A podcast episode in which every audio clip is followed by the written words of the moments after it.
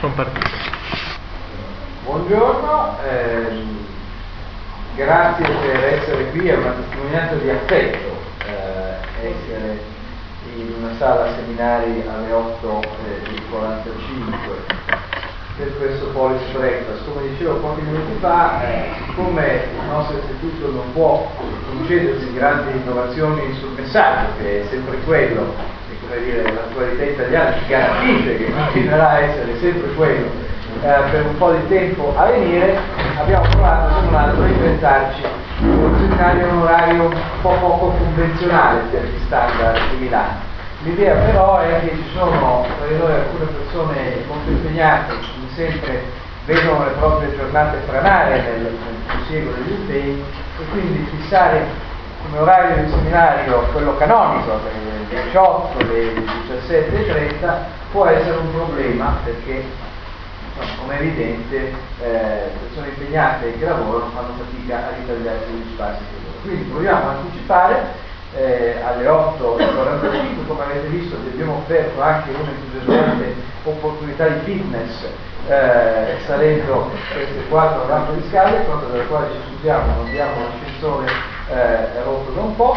Questa è la prima, eh, prima di una serie di eventi a breakfast, che chiameranno per l'appunto Policy Breakfast, l'annuncio del secondo lo trovate già in sala, sono una posta una liberalizzazione formato francobollo, ma sostanzialmente abbiamo cercato di affrontare questa prima serie a temi ben noti al professor Enrico, quello è stato eh, il motivo della, della scelta tematica, però eh, in questa occasione eh, parteciperà un suo eh, collega, in realtà anche compagno di schermaglie in passato proprio su quel tema, eh, che è Vincenzo Vito Comandini. Il terzo seminario a marzo sarà invece su temi eh, di carattere fiscale e il quarto eh, su questioni legate agli aiuti allo sviluppo.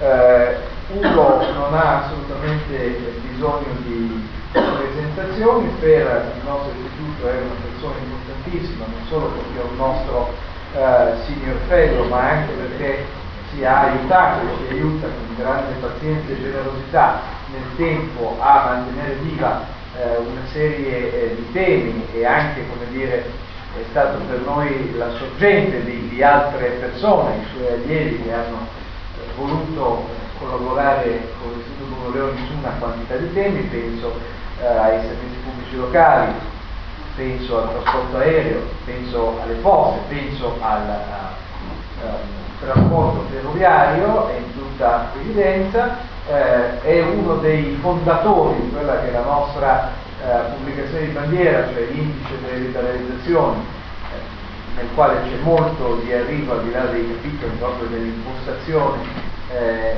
al di là che nei temi. Sul trasporto eh, ferroviario ha anche una storia di eh, impegno personale non solo di studioso che credo eh, entrerà anche nella discussione.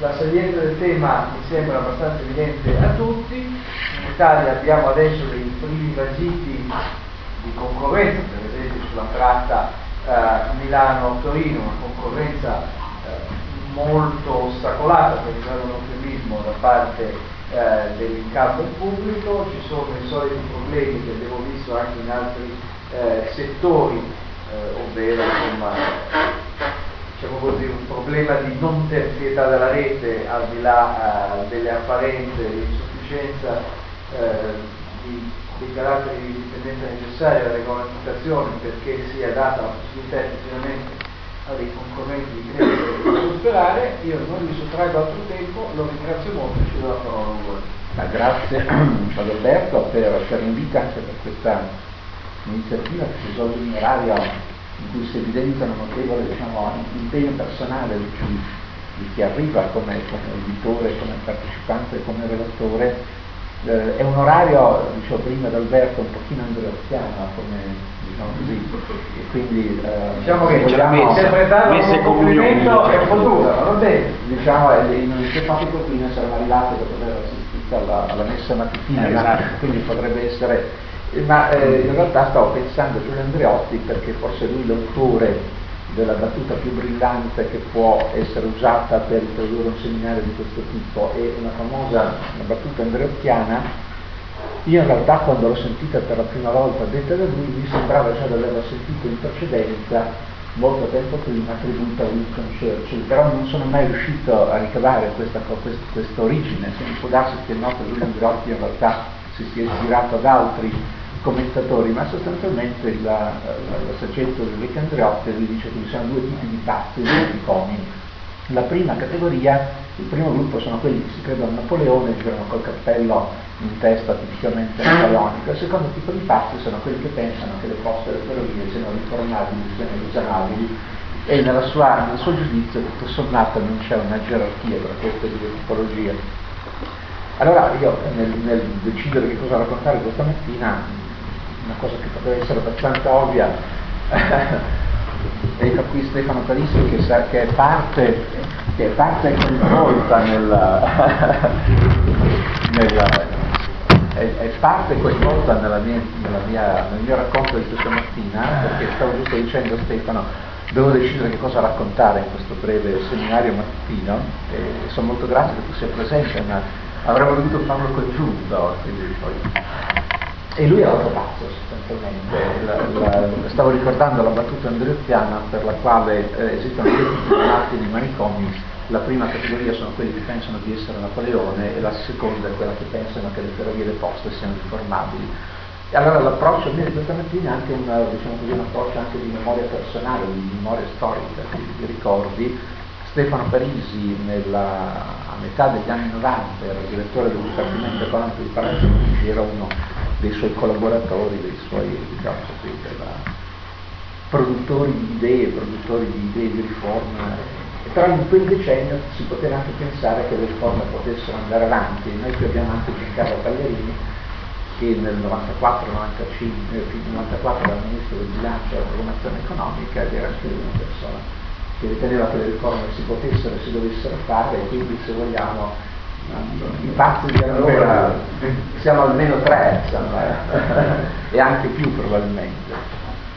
Uh, una, una, breve storia, eh, le, le, ferrovie apparentemente non sono riformabili, nel senso che, quindi no, sembra avere ragione, avere ragione Andreotti, uh, il tentativo di cambiarlo, il tentativo di introdurre innovazione è estremamente faticoso, estremamente lento e tutte le volte in cui si riesce a introdurre qualche novità dal punto di vista normativo eh, la cosa funziona a ondate, c'è un, c'è un periodo, c'è dei periodi di finestra in cui si riescono a introdurre dei tentativi di riforma e quindi il metodo in genere utilizzato è introdurre norme nuove, introdurre delle regole che di per sé sarebbero in grado di avviare un cambiamento. Poi il cambiamento bisogna attuarlo, nel momento in cui il cambiamento si cerca di attuarlo entrano tutti i frenatori, tutti coloro che cercano di boicottare l'attuazione specifica della riforma e l'ultimo passo in genere è quello di cambiare le norme che avevano cercato di, di introdurre quelle innovazioni.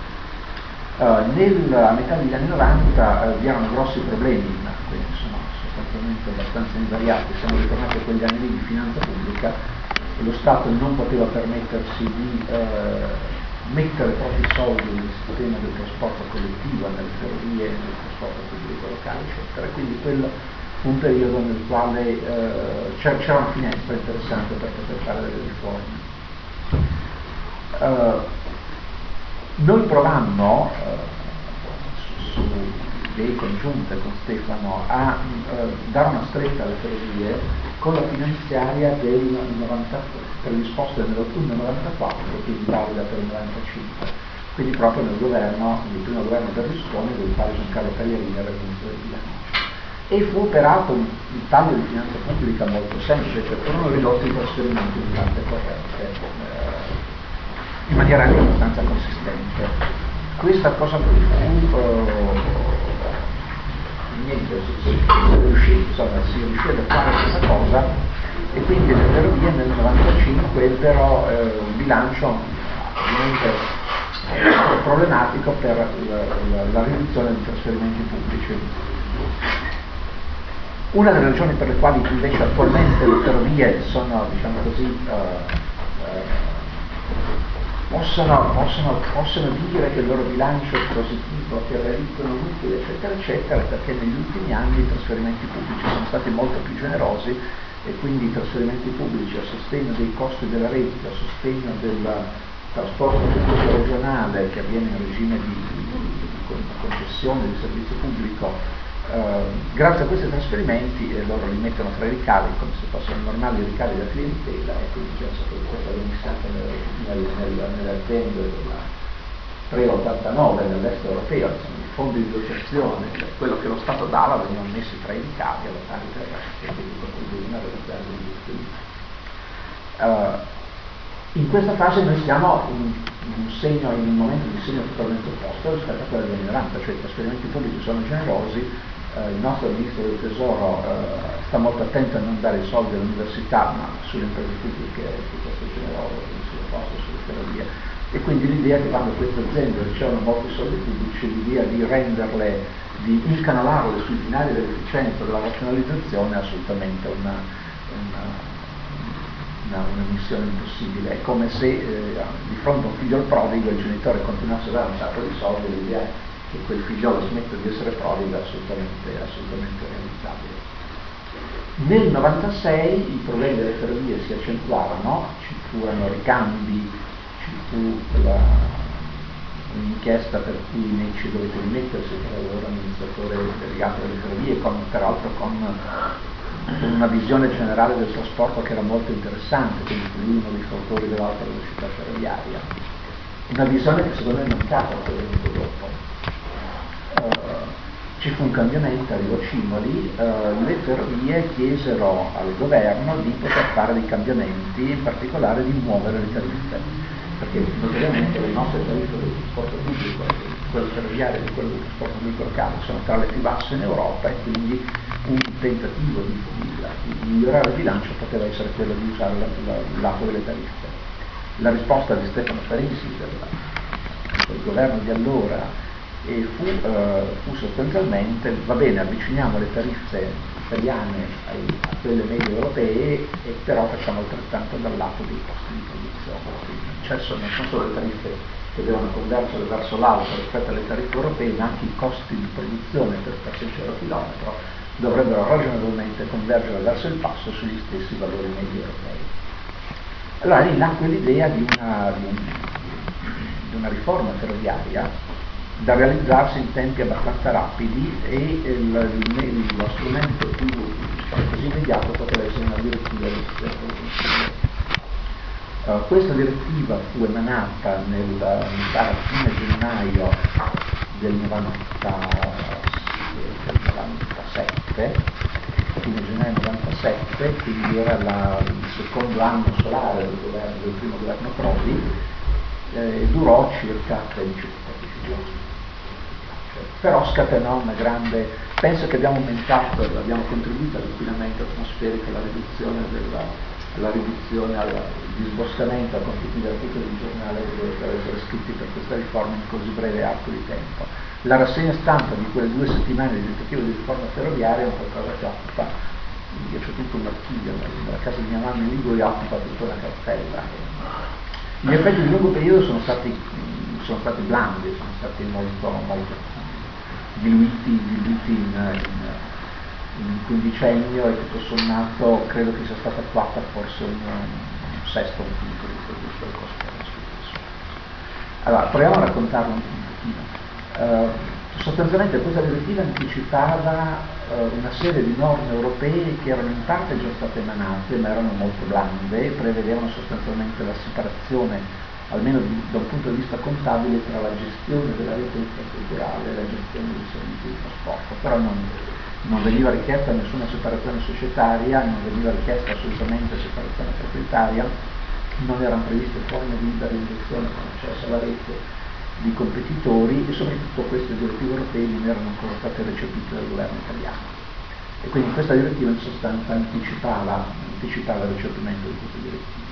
L'idea era quella di eh, separare eh, intanto dal punto di vista societario la rete rispetto ai servizi, quindi ci, dovrebbe, si sarebbe dovuto introdurre un gestore della rete responsabile del suo funzionamento, della sua produttività, della sua manutenzione e anche sua, diciamo così, del suo incremento di capacità nel tempo, ma dal punto di vista del servizio di trasporto eh, si attuava una cosa che non è stata ancora realizzata a distanza di quasi 15 anni, ed era quella del, dell'articolare il, il, sostanzialmente la struttura dell'azienda, o meglio di complicare la struttura dell'azienda nei tre diversi segmenti di business, e cioè il trasporto nazionale su lunga distanza a quella che poi sarebbe stata l'alta velocità, eh, l'alta velocità ma anche il treno e il treno espresso, insomma, non solo sulle reti dell'alta velocità di nuova realizzazione, il trasporto regionale, quindi una, un'altra società per, per, i servizi di trasporto regionale.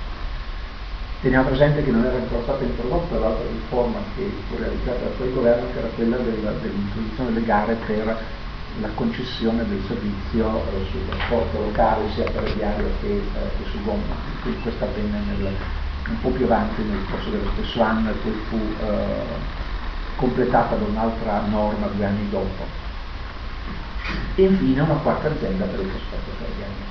Quindi le ferrovie avrebbero dovuto dividersi in quattro, in quattro parti, inizialmente ovviamente tutte possedute dal, dal Ministero dell'Economia, dal Ministero, perché allora si chiama Ministero del Tesoro, e dopodiché però erano, noi avevamo in mente dei percorsi di, eh, dei percorsi di sviluppo che, fossero, che potevano essere diversi tra i segmenti. L'idea che la rete in qualche modo non poteva che rimanere pubblica quindi non avevamo in mente una soluzione inglese che poi si, si è rivelata fonte di diversi problemi, ma l'idea di fondo era che il trasporto merci sui quali non vi sono obblighi di servizio non ha ragione che vi siano il mercato offre il trasporto merci a seconda della usando le diverse modalità, quindi non sono ravvisabili fallimenti di mercato tali per cui debba esserci un trasporto pubblico ferroviario di merci, l'idea che le merci dovessero potessero essere privatizzate e che altrettanto, forse con maggiore difficoltà, potesse avvenire per il trasporto ferroviario a media e lunga distanza fatto attraverso gli espressi, attraverso il treno ad alta velocità, eccetera. E dopodiché sul trasporto invece regionale, ovviamente quello non può che continuare in qualche modo a essere sovvenzionato perché non è pensabile che vi siano tariffe che sono in grado di coprire i costi di produzione, quindi di lasciare al mercato il, funzionamento del sistema, lì c'era un punto interrogativo, ma già tutte queste cose qui messe in pratica rappresentavano una notevole innovazione.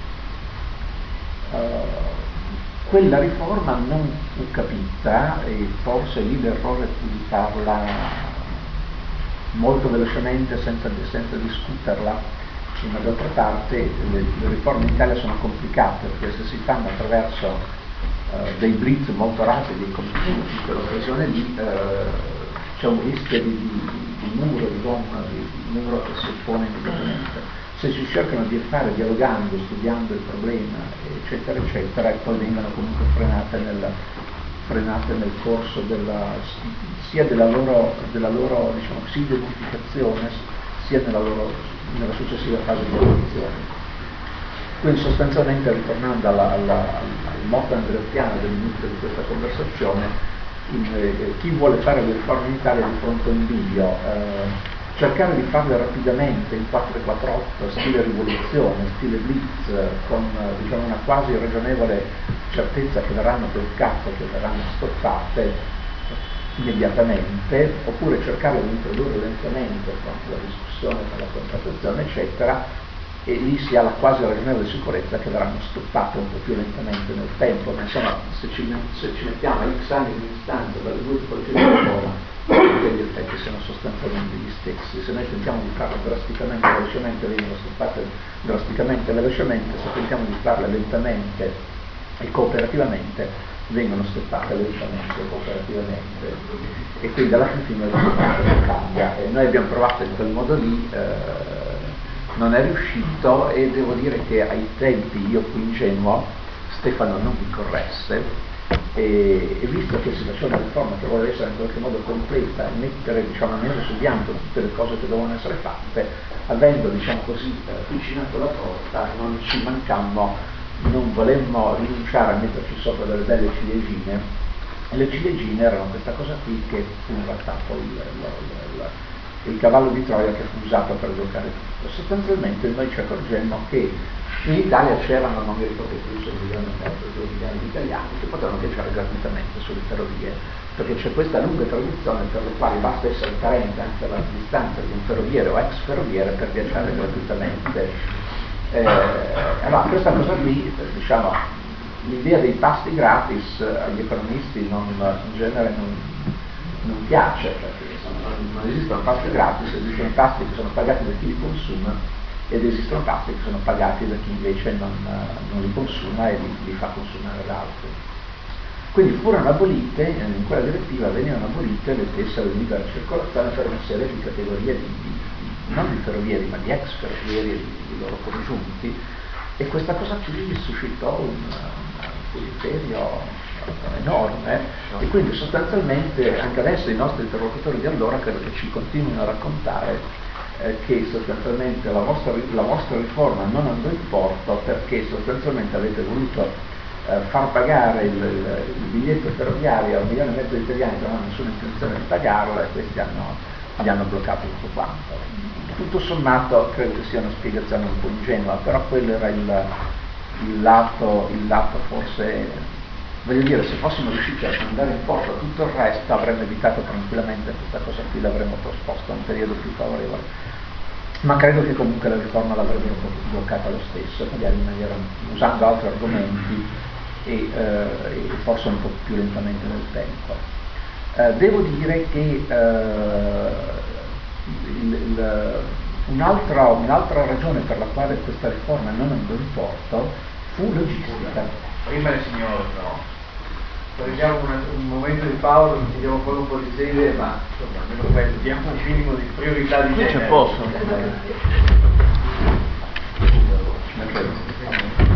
Va bene essere liberati, però anche prima del signore, per poi non sono solo gli ex dipendenti del Ministero dei Trasporti, sì, le poliziotti, sì, le, ma poi i giornalisti, no, poi parenti, i parenti, i discendenti. Un milione e mezzo di persone. Come non so a Roma chi paga il cinema, per esempio, io sono stato tanti anni a Roma, avevamo tessere che giravano gratuitamente, pompieri. La prefettura. La prefettura, i parenti dei pompieri, perché io conoscevo un ragazzo che era figlio di un comandante di logistica, torniamo ai problemi di logistica in cascata. Poi vi spiego anche la, la mia, invece la mia teoria alternativa del perché la riforma fu interrotta ma eh, faccio un passo indietro e, e questa cosa qui del, del, dei pasti gratis eh, che continuarono a rimanere gratis eh, in fondo è, è, molto interessante perché noi possiamo pensare che anche tutto, possiamo pensare che tutto il debito pubblico italiano sia un enorme conto del ristorante Italia e cioè del, tutti i pasti che negli ultimi 50 anni sono stati consumati non sono stati pagati da nessuno per adesso e quindi rimangono lì ovviamente il, il conto si aumenta per gli interessi, perché è finanziato con debiti, eccetera. Insomma, per l'uno, un milione e mezzo di, di, cittadini che non pagavano il biglietto ferroviario diventano 60 milioni, 50 milioni di cittadini che non pagano altre cose o che non le pagano mentre le consumano e quindi rimandano il, i conti alle generazioni future.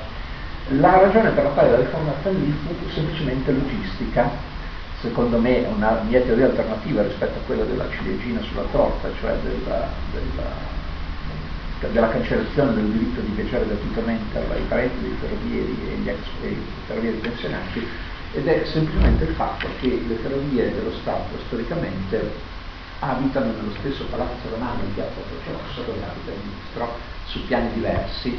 E quindi eh, adesso non mi ricordo se sopra c'è il ministro, sopra c'è il ferrovieri o sopra c'è il ferrovieri, sopra c'è il ministro, ma mi ricordo che un po' di anni fa quando uno telefonava al Ministero dei Trasporti rispondevano qui ferrovie dello Stato. Quindi qui ci dà l'idea del, della separazione tra regolata e regolatore, tra decisore di politica economica e attore della politica economica, ma sta di fatto che abitando nello stesso palazzo i ferrovieri del ministro, i ferrovieri poterono occupare gli uffici il ministro dei trasporti di allora era Claudio Burlanda, appoggiò inizialmente in maniera anche molto esplicita la, la, la, la direttiva Prodi e, e, la difese anche in occasioni pubbliche nel suo partito, che tradizionalmente non è un partito liberista, poi ha avuto, è riuscita nonostante tutto a fare anche delle riforme interessanti da questo punto di vista, quando sono fatte nel senso fossero estremamente timide ed estremamente insufficienti, salvo poi crederci un po' come le riforme dall'altra parte. Eh, sostanzialmente il, il, Orlando dovette subire anche la pressione fisica del, del ferrovieri, credo che gli avessero occupato i corridoi dell'ufficio, eccetera.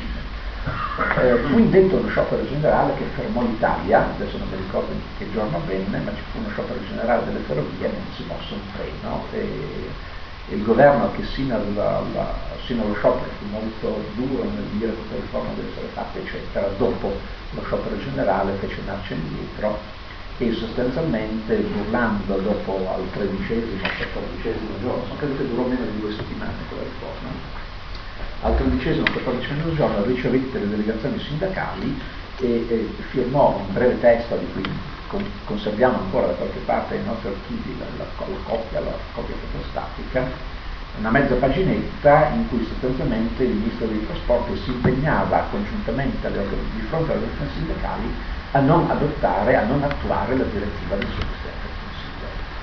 E, e questa, anche questo è molto interessante, è molto educativo su, su come funziona l'Italia, che sostanzialmente il, funziona, funzionava, insomma, funziona, come non funziona l'Italia, che sostanzialmente un ministro dei trasporti riceve una direttiva del suo capo di governo, quindi gli dice di fare A, eccetera, eccetera, dopodiché lui riceve gli azionisti di fatto dell'azienda, che sono le organizzazioni sindacali, e le quali, con le quali si impegna.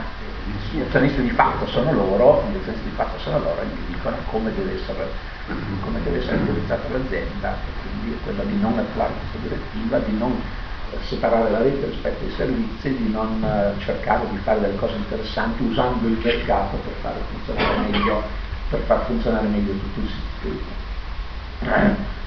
Eh, Un'altra ragione che fu adotta per ostacolare la direttiva da parte delle organizzazioni sindacali fu quella di eh, dire che sostanzialmente questa riforma molto liberista e molto pro mercato avrebbe messo in crisi il, uh, l'occupazione, avrebbe ridotto il personale, eccetera. Un sindacalista, uh, il sindacato non estremista dei tempi, che era la CISL, stimò questa, questa discesa del personale in 30.000 persone da lì a 8 anni. Allora nel ricordare a 13 anni di distanza questa direttiva sono andato a vedere di, quanti, quanto sono calati i dipendenti delle ferrovie, sono calati di 40 a 45.000, non avendo fatto quella riforma. E quindi l'idea che se con quella riforma calavano di 30.000, questo era un successo per l'occupazione, ma avremmo dovuto aggiungere i 30.000 che scendevano come occupati nelle, nelle aziende pubbliche e quelli che potevano essere assunti da imprese concorrenti che adesso non, cominciano a esserci, sono, sono molto deboli e, e, hanno notevoli difficoltà. Facciamo un salto di 13 anni, quindi lì si chiuse, insomma, abbiamo una bella rassegna stampa di quell'epoca, tra i cimeli c'è un bel commento uh, al quale tengo molto di Claudio De Mattei, che scrisse sul Corriere della Sera, in famosi 14 giorni, un commento molto bello in cui sostanzialmente diceva che questa riforma è fatta molto bene, molto costruita però è, diciamo, è ovvia, cioè è, è l'ABC del, del tentativo di organizzare una grande azienda eh, complessa come possono essere le ferrovie, ma indipendentemente dal fatto che possa essere pubblico o privata. È quello che fanno nel mondo le aziende eh, che si devono rinnovare e cercano di fare una serie di cose che è quello di focalizzarsi su, su, sul core business, quello di separare attività che sono collaterali, che possono essere esternalizzate e, anche quello di poter segmentare le diverse, diverse tipologie di attività per, cercare di essere meglio, più efficienti e più competitivi. 13 anni dopo cosa è cambiato? La separazione tra la rete e i servizi c'è, eh, però è formale, cioè sono due società, Trenitalia, Rete Ferroviaria Italiana, fanno parte di una holding che si chiama Ferrovie dello Stato e questa è assolutamente una cosa, cioè la cosa bisognerebbe abolire la parola Stato dal, dal nome dell'impresa. Mica solo la parola. Mica solo la parola, ma quella potrebbe essere anche. No, no, non cambierebbe, ma incominciamo a togliere la parola, incominciamo a togliere la parola e poi vediamo se si può. Nella RAI non c'è scritto che è dello Stato. Nella RAI non c'è scritto che è dello Stato, c'è anche una controprova in realtà, alcune aziende straniere di, eh, che erano una volta pubbliche e, e, e che avevano il nome reale nel, nella parola e sono state tranquillamente privatizzate. Uh, uh, TNT Mail, TNT che è l'azienda postale olandese che è molto efficiente, molto, molto presente in mercati, nei mercati europei e internazionali, e una volta si chiamava Poste, Poste Reali Olandesi, il nome intraducibile era solo olandese, ma era la, la KLM, KLM, azienda olandese di trasporto eh, aereo molto, molto efficiente, molto presente sui segmenti intercontinentali che sono quelli più remunerativi, più interessanti, e, e, e, erano le linee aeree reali olandesi, proprietà, proprietà, proprietà della famiglia reale, della famiglia reale, non dello Stato olandese. Attenzione, hanno, quindi, ecco, è l'unica discorso. impresa aerea di cui io sappia che ha la corona, che c'ha la corona, sul, la corona sul simbolo KLM, che si vede una specie di cappello che a una lettura attenta è una corona reale. Ma pure reale, è pure monarchico. No, beh sì, ma in, Olanda quando ci fu la, la privatizzazione, la cessione Air France, non solo un'azienda reale della Corona è stata privatizzata, ma è stata venduta a uno strato straniero, quindi il massimo esatto. del, il massimo del, era l'Italia tentativo di fusione con l'Italia, se si sì, ricorda. Sì, sì. All'Italia neppure si chiamavano linee aeree reali italiane, però, eh, però sono ancora lì, insomma, ma si chiamava Alla Littoria, attenzione, eh? Alla Littoria si chiamava. Alla Littoria. Alla Littoria. Ecco, quindi. E sostanzialmente la separazione non c'è, le direttive europee sono state sostanzialmente subite, nel senso che le hanno tradotte, le hanno, le hanno attuate nell'ordinamento italiano, eh, i concorrenti cominciano ad affacciarsi, questa è una cosa interessante, ma ai tempi l'idea che ci fossero dei competitori sul trasporto ferroviario era una cosa bellissima altrettanto prevedibile dell'arrivo di Marziani, dell'atterraggio di Marziani a Roma. Però eh, sostanzialmente il, una forma di eh, apertura alla concorrenza che funziona così, eh, prima era evitato entrare nel mercato, Uh, e quindi non, cioè il cancello era chiuso. Adesso il cancello è aperto, ma sempre ti bastoniamo. E questa è la differenza. Allora,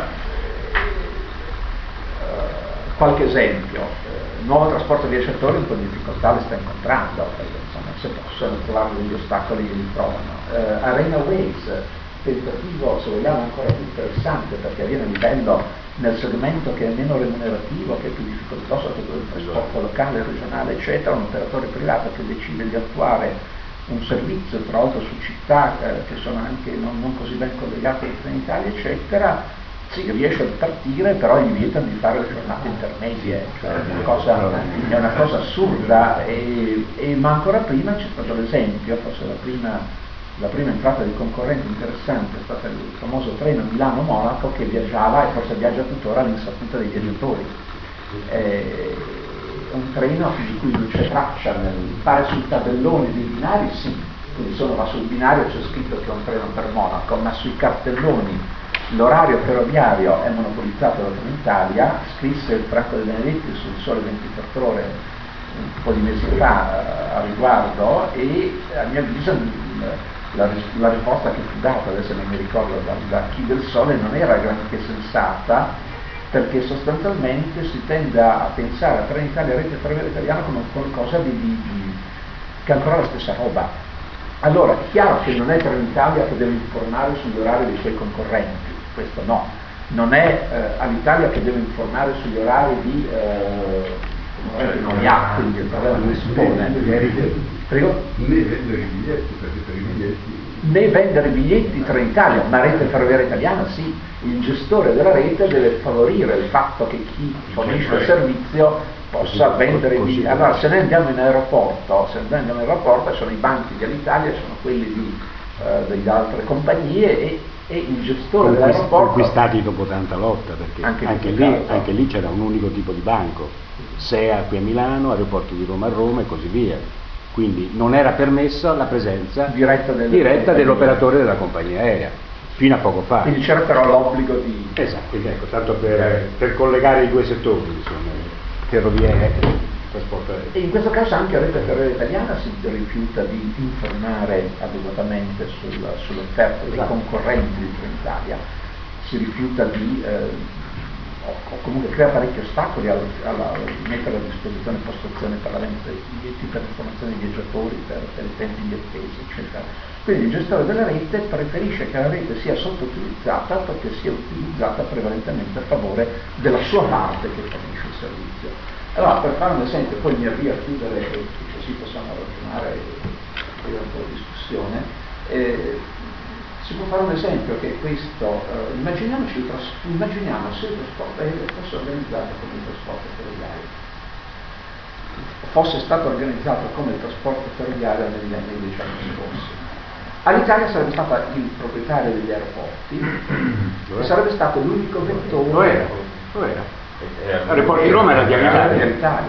Quindi lo era. A parte Milano, poi lo era. Il proprietario degli aeroporti, ma anche unico vettore con diritto di Sì, sì, ma allora era così eh, più o meno. Eh Era così. Prima di Erwan c'è, c'è solo l'Italia. C'era comunque la separazione tra vettore e gestore aeroportuale. Sì, in linea di massima sì. Poi, poi trattando- no, non ci sono i binari, questa è una risoluzione notevole. Eh, beh, ma ci sono praticamente. Beh, ci sono le ferrovie che sono simili a Poi c'è il regolatore, il regolatore che assegna le rotte e gli slot, e anche questa cosa qui. che è una l'Italia, un'ex Italia.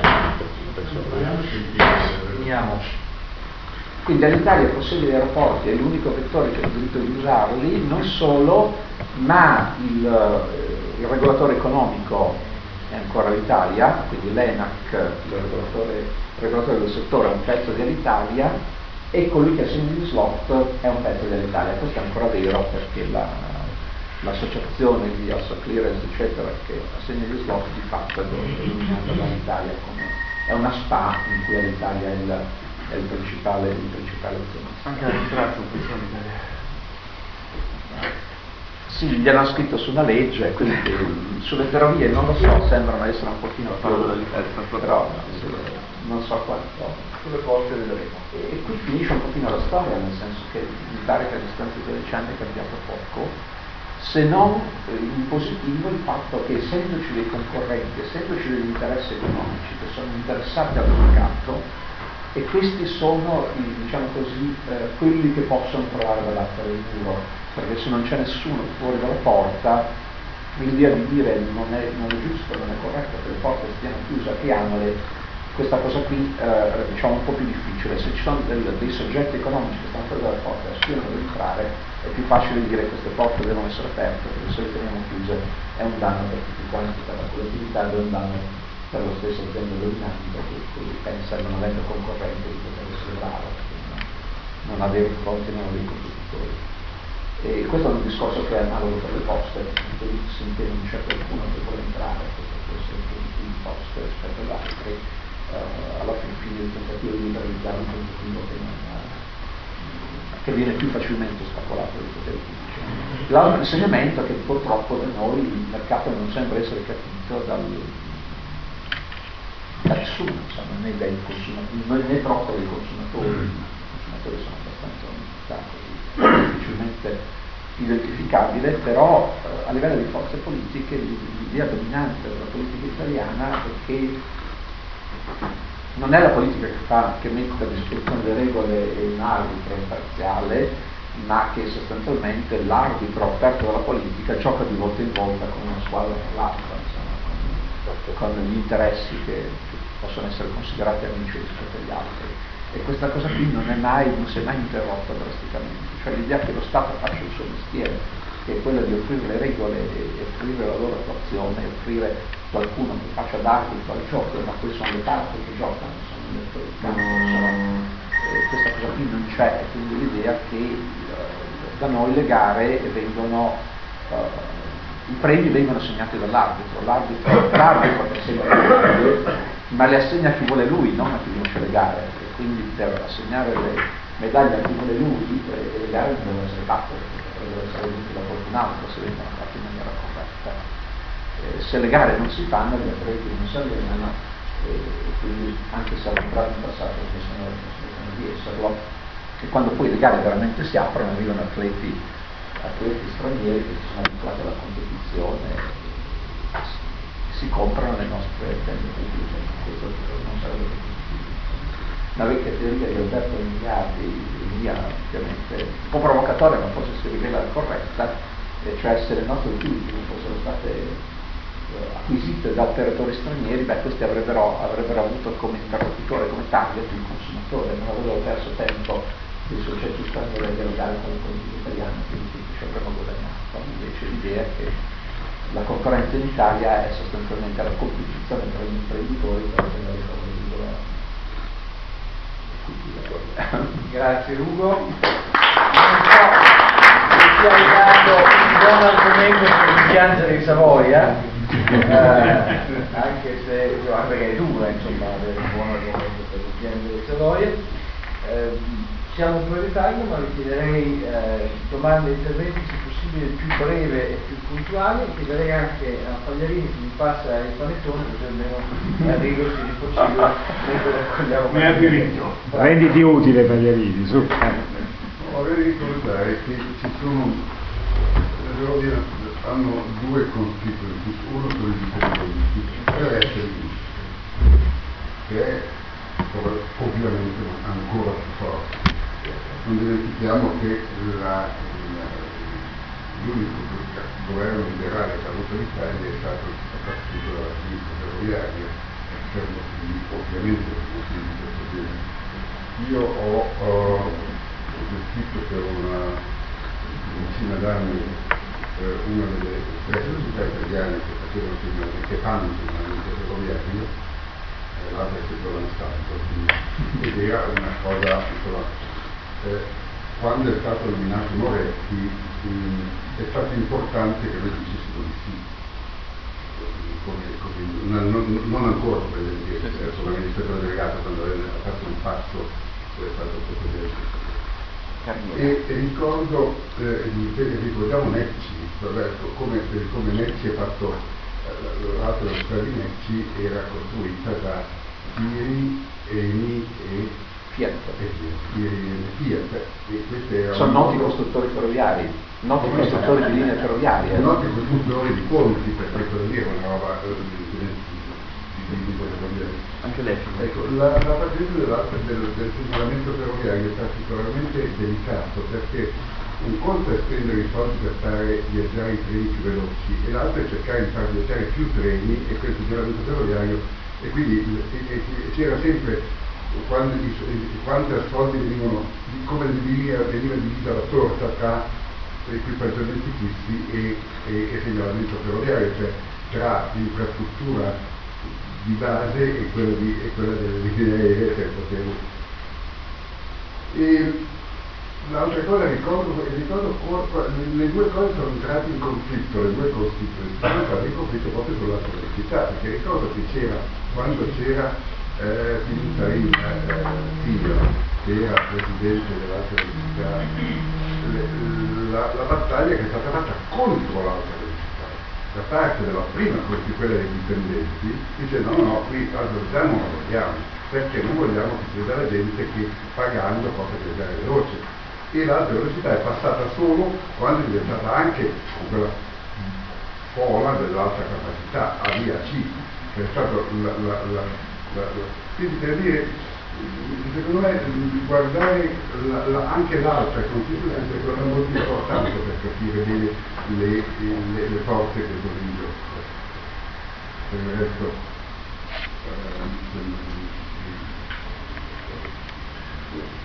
eh, no, solo una domanda, se eh, all'epoca di, di, di Berlusconi primo, se Berlusconi apparteneva a quale delle due categorie di massa apparteneva Berlusconi? Ma allora fu, nel, 94, nel 94 fu molto facile tagliare i trasferimenti. Dopo si sa, è diventato una cosa sicuramente. No, secondo me è un governo assolutamente di impronta liberale, efficientista, con l'idea che bisognasse riformare velocemente il paese, eccetera. Infatti è durato molto poco e poi e, e, e, si avvantaggiava dell'avere una persona come Giancarlo al Ministero del Bilancio. Cioè, c'era lui che mi insegnava tutto a Bossi alla sera, mi ricordo No, no, le cose. non è un grande insegnante. a dire che le, le, le, le tra le cose le cose in c'era il trasporto eh, ma lo seguiva Castelli non era il ministro ma lo seguiva lui. I trasporti sinceramente non me lo ricordo però lì fu una, un'operazione di manovra finanziaria quindi il taglio il taglio eh? e c'era Dini ministro del, del, del, tesoro e quindi secondo me anche il fatto che Tremonti si occupasse solo di tasse era un gran bene per, per quel governo e non si occupava invece di, si occupava di tassazione ma non di spesa di, di. Posso prima? No, io questa domanda, la concorrenza nel segmento a distanza, a distanza, com'è in Germania, Francia, la Bretagna, gli altri paesi europei? Magari rispondo per un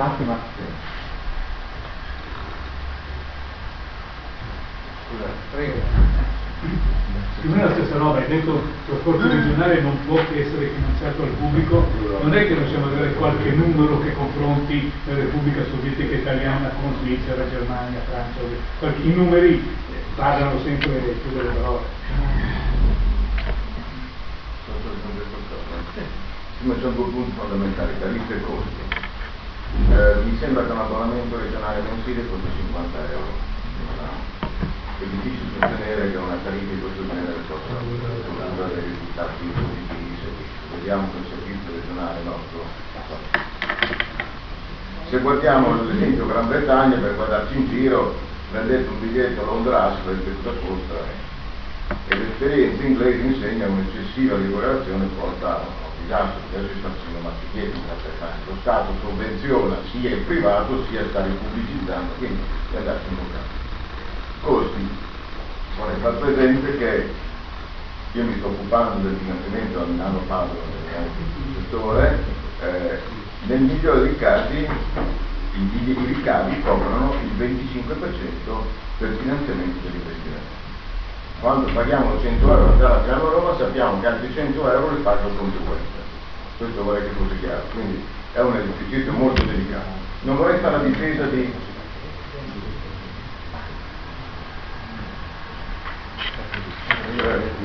sulla liberalizzazione dell'ufficio, non vorrei fare la difesa d'ufficio di Moretti, però lui dice che i concorrenti fanno solo il cherry picking, lui si difende male con le squadre di alto legate ai NTV, con uh, le fermate vietate, eccetera. C'è di buono che ieri a Berlino hanno proposto una regolamentazione europea insieme con i tedeschi per imporre i vincoli di liberalizzazione anche ai francesi. L'esempio francese dove è è, è ancora una macchina potente statale, eccetera. Eh, l'ultima nota sul trasporto merci che sta crollando non disperato. Io vorrei solo citare un dato. Famoso Torino-Lione, il trasporto merci è passato da 7 milioni di tonnellate a 2 milioni e mezzo di tonnellate. Il, il traffico sotto, poi si parla di Torino-Lione. Sotto la Torino-Lione passano due treni passeggeri al giorno. Vorrei fare qualche considerazione il costo da parte italiana, la Torino-Lione, a parte italiana è di 17 miliardi. Esplosione di costi e crollo della domanda. È una cosa spaventosa. Cosa ha fatto le polemiche fa? L'esercizio ferroviario è un esercizio difficile, se posso un attimo complementare quello che ha appena detto sul trasporto ferroviario merci, ma questa ma non c'è mai stato. No, ci sono stati dei tentativi. Le do Aspetta, no, io, la domanda. ICN, trasporto, eh, trasporto combinato non accompagnato, cioè il meglio del futuro, casse mobili, sì, sì. semimobili. Eh, Torino Lione, 3 milioni e 200 mila tonnellate di fa, 1 milione di tonnellate adesso. Certo. Crollo del, del 70%. La dinamica è al contrario. Sì, ma infatti... Ma, vuota, ma volevo dire... Perché passa da 20 miglia dove non paga niente. Certo. Non, non, c'è galleria, non c'è montagna. Eh sì, perché il problema delle zone gallerie. C'è stato un tentativo di fare trasporto combinato, merci aereo, cioè eh, rotaia aereo, eh, per, le merci, per le merci ovviamente. Come, come funziona regolarmente gomma aereo, cioè a dire la merce italiana si imbarca per il 75% da aeroporti stranieri, non da aeroporti italiani quindi viene portata con trasporto su gomma su un aeroporto europeo. C'è stato un tentativo di farlo con le ferrovie dello Stato e c'era un treno che partiva la sera da Greco alle 8 di sera e arrivava ad Amsterdam, Schiphol, alle 7 del mattino, per cui la merce imbarcata su quell'aereo, su quel treno, prendeva il volo il giorno dopo, quindi eccellente. E stava riscuotendo un certo successo la prima cosa che ha fatto l'Effetto dello Stato è stata quella di cancellare. Quindi direi che abbiamo un numero sufficiente di, questioni una. Ma eh, partirei dal tema concorrenza negli altri paesi. Uh, sul trasporto a lunga distanza non c'è granché, uh, non c'è granché, ma uh, in diversi paesi, soprattutto nord europei, quindi Germania, Scandinavia, eccetera, le barriere, le barriere all'ingresso sono state notevolmente ridotte e anche laddove la concorrenza non è ancora attiva, potenzialmente è in grado di manifestarsi. Uh, è interessante la domanda, come mai potendo entrare in quei mercati operatori alternativi non sono ancora entrati? Quindi quando arriverà il nuovo trasporto viaggiatori noi in Italia saremo paradossalmente all'avanguardia siamo i primi in Europa che hanno sulle reti, sulle tratte principali della rete, abbiamo dei competitori che hanno la possibilità di scelta da parte dei consumatori. Altrove non si verifica e il mio sospetto è perché in quei paesi le aziende ancora pubbliche siano, siano talmente efficienti che rendono di fatto eh, non, non molto appetibili di entrare. Però questo è comunque importante perché abbiamo un monopolista che è contendibile, quindi nel momento in cui diventasse inefficiente qualcuno inizierebbe a facciarsi.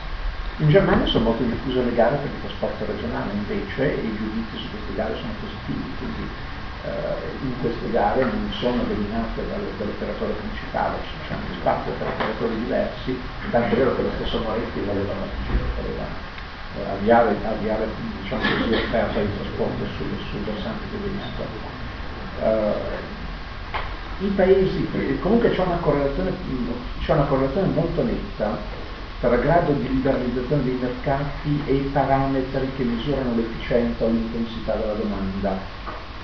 Noi abbiamo provato a mettere il, le ferrovie tedesche fanno calcolare ogni due o tre anni un indicatore, un indice delle liberalizzazioni, che tra l'altro c'è anche stato da ci, ha anche ispirato a quando partì l'indice delle liberalizzazioni nostro alcuni anni fa, le ferrovie tedesche fanno fare a degli, a degli studiosi un indice del grado di liberalizzazione europeo del, del, dei sistemi ferroviari. L'Italia è in, un, in, una fase intermedia, quindi sono paesi messi peggio di noi, sono paesi che sono messi molto meglio. Tutti i paesi, comunque, diciamo così, eh, evidenziando su grafico la correlazione tra questo indice tedesco delle liberalizzazioni ferroviarie europee e dati che possono essere il, il, i chilometri mediamente viaggiati dei passeggeri in, dei diversi paesi in, in, un anno, possono essere la quota modale del trasporto ferroviario sul trasporto complessivo, eccetera, c'è una correlazione positiva molto evidente. I paesi liberalizzati sono anche paesi nei quali le ferrovie si usano molto di più in termini di eh, chilometri mediamente percorsi da un cittadino, sia in termini di quota modale del trasporto ferroviario sul sistema di trasporto complessivo. Siccome però è difficile pensare che le liberalizzazioni sono causa, perché sono arrivate, tar- sono arrivate tardi, quindi quei sistemi erano già evoluti prima, quindi erano sistemi molto efficienti, con ferrovie efficienti, che hanno potuto permettersi di liberalizzare il mercato senza grandi problemi e forse lì l'operatore pubblico dominante, eccetera, eccetera, non si è opposto granché perché avendo i parametri tutti in regola comunque non ne frega nulla se il mercato può essere aperto, dice io tanto con la mia efficienza, con la mia dimensione di mercato si può anche provare, si può anche aprire il mercato, comunque io sono in grado di, di, eh, di comportarmi molto bene. È difficile pensare che prima hanno liberalizzato quei mercati e poi quei mercati sono diventati efficienti. No, lo erano già prima, le ferrovie venivano usate, quindi vuol dire che l'azienda forniva dei servizi interessanti per i consumatori, i consumatori la usavano e poi hanno anche adeguato le norme alla, in maniera molto rapida alle tendenze europee e queste due cose qui vanno in parallelo. Quindi probabilmente l'efficienza di quei sistemi paese che ha favorito tanto il processo di liberalizzazione quanto il fatto di avere un sistema ferroviario che, che, che è performante, che, che è interessante. Uh, è vero che dice Moretti che ovviamente chi arriva si mette sui segmenti migliori. Uh, bene, lui faccia concorrenza sui segmenti migliori con chi entra e si faccia sovvenzionare solo su quelli su cui non vuole andare nessun altro. E così noi, noi, noi contribuenti risparmiamo po' di quattrini. Eh, la vecchia idea della stemmatura del mercato è un'idea utilizzatissima dalle poste, dicono, eh, ma poi se arrivano i concorrenti la vecchietta che sta in cima allo stromonte eh, eh, non, non, lo vanno a servire perché, perché è, molto, è, molto, costoso da arrivarci e dice lo facciamo noi, però lo facciamo noi con gli stessi costi che a far arrivare la busta dal figlio immigrato in Germania alla vecchietta che sta in cima allo Spromonte mandandoci Giorgio Clooney a fare il postino su una Rolls Royce no? cioè, visto che dobbiamo fare il servizio allora, allora accresciamo i costi e rendiamo massimi tanto nessuno ci dice nulla trasporto merci sì in Italia non ha mai decollato è rimasto stazionario per lungo tempo quindi le, le quantità rimanevano invariate le cose del mercato crollavano eh, e adesso è stato tagliato in maniera molto drastica, ma anche lì cioè, preferisco chiuderlo piuttosto che fare ancora qualcun altro che faccia meglio di me. E quindi i magazzini, le, le, infrastrutture necessarie per i competitori, no, le trasferisco alla, alla, dalla rete ferroviaria italiana al liceo da Trenitalia, così magari ci va bene in doppio dei centri commerciali, ma l'importante è che non usino gli altri e non, e non dimostrino che loro possono fare il mestiere che io non posso più fare però in, in, molta parte d'Europa il trasporto merci è estremamente funzionante e diffuso, in, in, Germania e in tutti i paesi dell'est europeo era, era, è molto più importante il trasporto merci storicamente rispetto al trasporto passeggeri nel nord Europa, in Scandinavia, in Germania, in Francia, quindi è l'eccezione mediterranea sul fatto che il trasporto merci non, ma andiamo a vedere gli Stati Uniti, che è un sistema che non può essere sospettato di statalismo. Lì è vero, le ferrovie, non, le ferrovie per il trasporto passeggeri sono inesistenti, perché la modalità aeronautica è, è, ha bruciato la modalità ferroviaria, ma sul trasporto merci la modalità dominante è quella ferroviaria. Eh, allora non si capisce se gli Stati Uniti hanno la ferrovia che è il modo dominante per il trasporto delle merci eh, non si capisce perché l'Europa non altrettanto intensamente degli Stati Uniti possa esserlo. Noi abbiamo un aiuto che è il fatto che il, il, abbiamo molte più coste, quindi il Mediterraneo del nord del nord è avvantaggiato il trasporto navale. Gli Stati Uniti hanno due coste molto distanti tra di loro e farleggiare merci attraverso Panama la ferrovia è molto interessante come, come modalità di trasporto, però in Europa non si giustifica il fatto che le ferrovie sul trasporto merci possano essere a livello italiano. Infatti non lo sono, in molti paesi non sono probabilmente a livello di quota modale negli Stati Uniti, però sono su livelli molto, molto migliori rispetto all'Italia. Quindi è un problema di offerta, come diceva prima Stefano, rispetto alla domanda. E non essendoci stata un'offerta interessante per andare incontro alle esigenze di trasporto è anche interessante questa cosa qui, che non solo il trasporto ferroviario merci non funziona, ma anche neanche, neanche quello aereo e quella era una cosa strana per la quale il principale aeroporto italiano per il trasporto merci, che è un trasporto prevalentemente intercontinentale, Francoforte, Bravo. e non Malpensa, e questa cosa qui io non ho mai capito le ragioni, l'abbiamo chiesto delle associazioni di spedizionieri ci hanno spiegato questa cosa qui. E da un lato la debolezza del vettore, siccome non c'è un vettore italiano rilevante che faccia l'intercontinentale c'è, c'è stata fino adesso questa politica di blocco di impedire alla concorrenza. Quello che sta facendo le ferrovie, cioè si ripete esattamente lo stesso schema. Hanno impedito alla concorrenza di arrivare in Italia con la capacità merci necessaria a servire le esportazioni italiane, perché poi il discorso è lì. Siamo il terzo paese esportatore di aerea in Europa ed esportiamo dall'estero. Ed esportiamo dall'estero.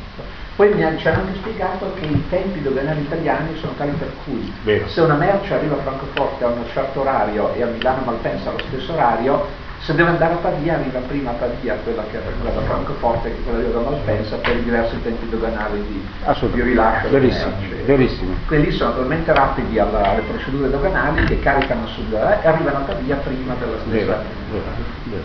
E quindi questa è l'opera. Poi, poi, poi Lione, appunto la, la domanda non si spende sia passeggeri che merci, ma i due treni passeggeri sulla Torino Lione attuale si confrontano con quattro coppie di treni sul, sulla, sullo stretto di Messina, sulla, e, erano previsti nel, nei piani del, del ponte, erano previsti 50 treni al giorno. Erano previsti treni che erano qualche anno fa, non so, 30 e dovevano arrivare a 50 e sono scesi a 8 Naturalmente noi costruiamo un gran bel ponte per non farci passare nulla sopra. Per le idee italiane per si fanno le opere, non per usarle. No, no, perché poi devono essere anche lasciate lì e non toccate per carità. La manutenzione non esiste. Altra cosa del contratto? L'eccessiva liberalizzazione. No, io volevo una domanda. Ma secondo lei l'offerta che la domanda o al contrario?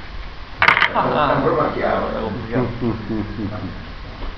In molti casi Beh, la telefonia, dimostra, la telefonia dimostra che l'offerta, no? diciamo il caso del, del, degli smartphone, se non fosse, quando è stata fatta la rete di nuova generazione mobile, l'UMTS, ci sono dei telefonini normali e non esistevano gli smartphone e l'iPad, se non ci fosse stata quella lì non sarebbe mai nato gli smartphone, in questo caso è stata l'offerta che ha creato la Dipende, dipende da, da, da, sicuramente se un servizio è totalmente inefficiente nessuno trasporta le merci. Amazon eh, considera nel, nel, nel mondo eh, ha messo l'Italia insieme all'Africa dal punto di vista della logistica. Mm. Questo non è colpa, è colpa di un sistema doganale, ferroviario e di trasporto su gomma che purtroppo questo governo difende e ha sempre difeso, il trasporto su gomma che è una roba da terzo mondo. Cioè, il trasporto su gomma in Italia che è sostenuto da, da, da, da fondi pubblici, mo, da molti, sono, sono, dati molti più soldi a, a, a, ai camionisti in Italia che non all'università ed è sostenuto da questo governo, il trasporto su gomma, addirittura ricordatevi che il capo del sindacato dei, tra, dei trasportatori è stato sottosegretario dei trasporti nel precedente governo. Uggei, il capo del sindacato dei trasportatori, è stato sottosegretario del, del, del governo del precedente governo Berlusconi. Allora questa cosa qui è, una, è evidente che in Italia abbiamo un handicap enorme, la circolazione delle merci, che purtroppo incide anche sull'e-commerce perché la gente non compra niente su, sul web perché non arriva a roba. Beh, scusi che è stato il fallimento delle vendite Le vendite postali sono state distrutte dal servizio postale. Però ci sono dietro, però sono sempre interessi molto... La metà dei arrivavano aperte, la metà dei pacchi arrivavano aperte. E perché non arrivavano mai? Cioè, per le aziende Ma ci sono sempre interessi precisi dietro, eh? non è che succede perché no, no, siamo inefficienti, succede perché, perché sono meglio autotrasportatori che non. Esatto. Avete avuto a che fare con troppi anni. Bene, allora eh, la cosa, la cosa del blocco, del blocco dell'autotrasporto, tutti i governi hanno come sì, sì, tutti i governi, e non soltanto questo, tutti i governi. Una cosa perché siamo già in ritardo d'ora, cerchiamo di essere quarto d'ora accademico ma puntuali, così poi ci prendiamo vicino a il partitone e vi lasciamo lavorare. Una cosa rapidissima su queste tariffe. Storicamente le nostre tariffe sono state basse. Uh, questo non è di per sé nocivo se una bassa tariffa riesce a fare in modo che il, il tasso di uh, load factor sia più alto, uh, c'è una compensazione. Eh, che, siccome i costi sono per far viaggiare i treni, non ha importanza quanto paga il singolo consumatore o la singola tonnellata di merce, ma ha importanza quanto il vettore ricava per carrozza o per carro merci. Quindi è meglio avere la politica del low cost aeronautiche, è meglio avere l'aereo tutto pieno con persone che pagano poco esatto. piuttosto che avere l'aereo mezzo vuoto con persone che pagano molto di più. Quello che è importante è il, il ricavo totale del viaggio aereo, del viaggio, del viaggio ferroviario, eccetera. I costi nostri sono molto più alti rispetto a quelli europei. Eh, io con Massimo Vettarelli ho fatto un libro di due anni fa sui sistemi ferroviari, tutto sommato non, non, è cambiato molto da allora, e il costo di un chilometro rispetto alla Svezia era il 50% in più rispetto alla Svezia, quindi non è un paese propriamente con un basso livello di prezzo. Allora, grazie mille, grazie a Ugo, grazie a voi per gli interventi per essere arrivati eh, a un orario così poco funzionale. Solo tre informazioni di servizio. Settimana prossima, lunedì, in questa sala alle 18.30 c'è una conferenza sulla verità di Ronald Coles con Francesco Forte. Giovedì alle 16.30 presso la Fondazione Milano per l'Expo in via Cine del Duca ci sarà una conferenza sull'educazione e la qualità del capitale umano nei paesi di via di sviluppo con James Tully, che è uno studioso dell'educazione privata nei paesi in via di sviluppo. Il 7 febbraio prossimo a Porto Verici c'è il discorso Bruno Leoni 2011 con John Taylor, che è uno dei maggiori economisti monetari al mondo, che discuterà di verso un exit strategy discrezionalità o regole nella politica dei banchieri centrali e il prossimo Policy Directors è il 10 febbraio con un altro tema a richiamo, eh, poste una liberalizzazione formato francobollo. Grazie mille, per cortesia eh, fate vedere un caffè, eh, un pezzo di colazione sulla strada di questa lunga discesa.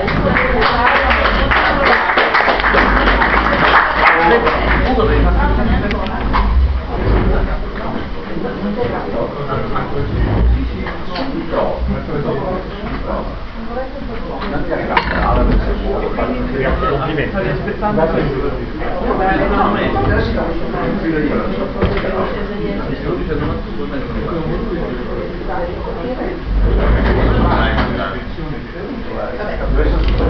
No, io sono fuori, Allora, non vorrei mandare. Ma era, non so, novembre. No, io non vorrei no. Ma no, però Non c'ero sul gruppo di Calenzo, non ci ho aspettato Stefano, non ti ho saputo. No, no, eh, no. Pensavo che era era troppo di Calenzo. No, no, non, io non l'ho mai mandato, lo mando lo stesso. No, neanche ho santo.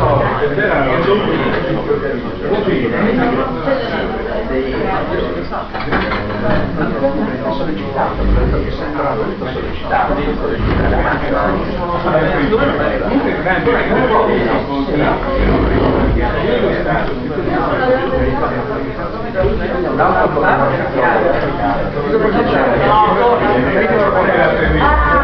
Ah, Sono della famiglia del sussidiario e Che ci siamo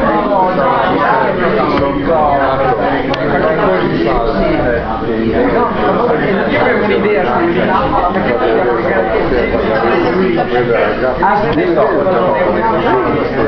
con la Maria Vediamo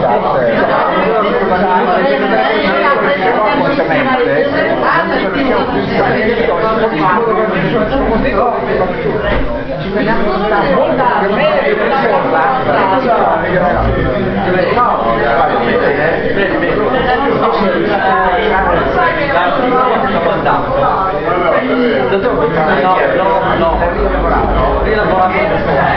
Ho un po' ristretto.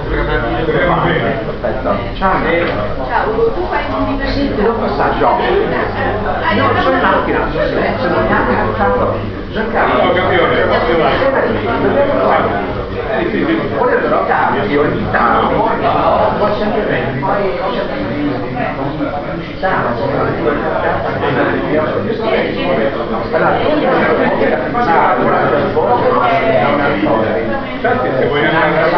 No, sarebbe bello fare un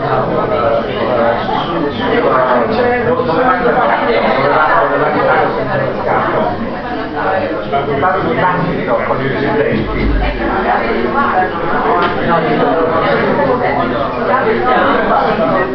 Senza il mercato esiste, non ha fatto niente, ma neanche senza usare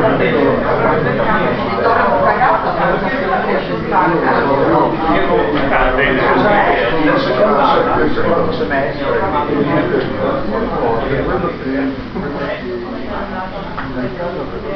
No, c'è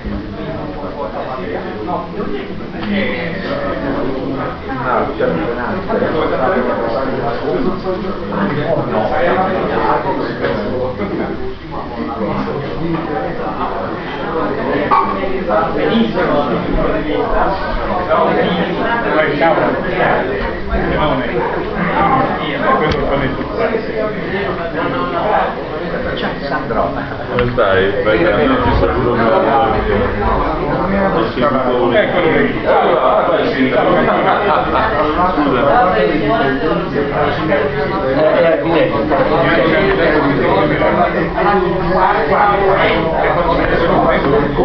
Sai, scusa un attimo, un po' indietro, non mi sono mai come recuperato io il giro. Mai perché? Scrivo. Eh, allora mi mandi semplicemente la classica cosa su... Tu sei anche tipo su Facebook. Sono su tutto, No, no, LinkedIn, Ma io avevo presente di contattarti, ma poi non lo faccio. Ti do il contatto via Facebook. Io lo sia con le calterette sono sul... Io tocco la formula magica. e, e a, a prezzi bassi perché diciamo... Così non è cosa. No, però secondo me l'idea, non so, che ad esempio le ferrovie italiane sono sempre le ferrovie italiane, che sono Alstom, però esempio il valutano come il giudice però sì, se non lo dai ti mando il dettaglio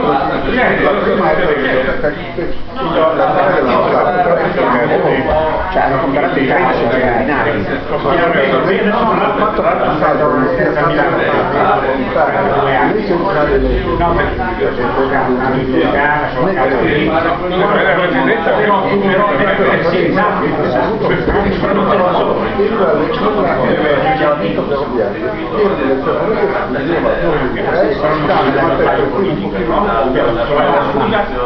cosa in più sono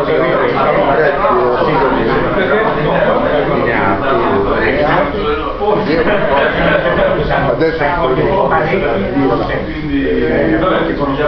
poi anche dal punto di vista dell'industria delle, costruzioni che non abbiamo che. Penso, che non sia no, lì, lì è stato no, eravamo nell'industria buona di segnamento ferroviario, solamente che non è l'industria dell'alta velocità, che hanno un segnamento ferroviario totalmente diverso, abbiamo perso un giro per questo, la, la, la conseguenza è stata che si deve comprare la, l'impressione che lei si dice che la prima, la prima il telefonino non benissimo che è stata ha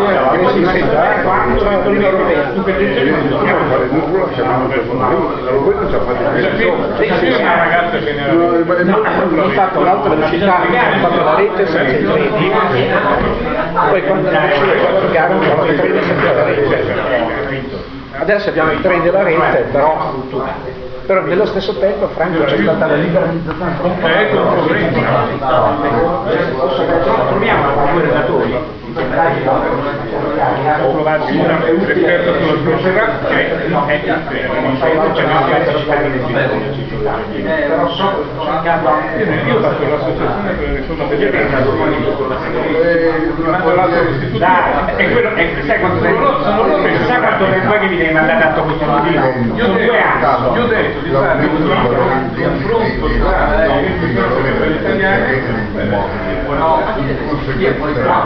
allora quello è sicuramente non può essere ritorno è il ritorno non è lo stesso progetto che, che in caso spende quindi può solo favorire e neanche il costruttore neanche il gestore quello che ha fatto anche il libro di ricordo eh, quello che riflette insieme sulla no, non mi viene in mente 嗯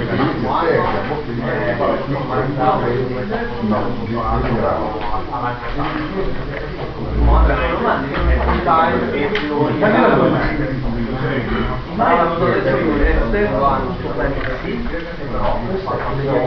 io mi ricordo la sera lui che spiegava le cose No, lui provava a spiegarci, poi poi questa cosa allora anche lui si metteva giustamente a, a livello allora io glielo spiegato a Bossi su un volo Milano su, su un volo Milano Bruxelles per un'ora Milano Bruxelles se lui mi dice non l'ho spiegato io non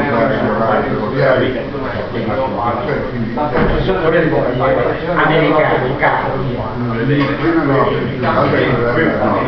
25 anni di lotta con la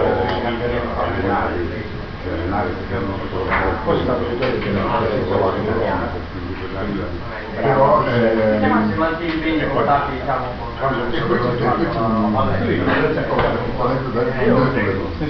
ma che non viene mai molto probabilmente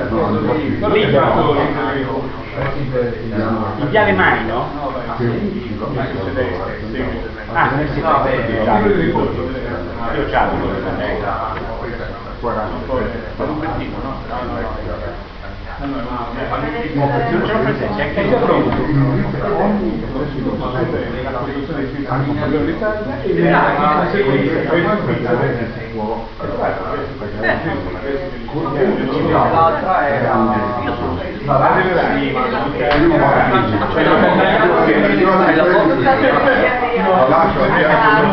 ha Mi manca, mi manca,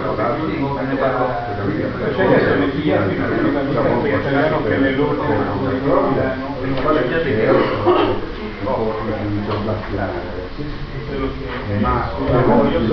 adesso le figlie italiano che le loro ma passibile di una di una cittadino ma fa differenza qualche ma che sono cioè io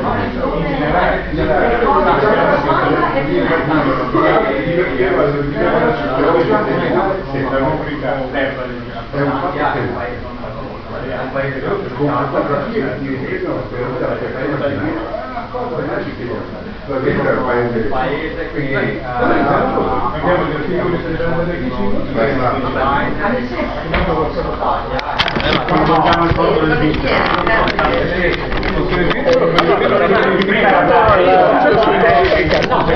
È successo che a molti sono andando nel prima era molto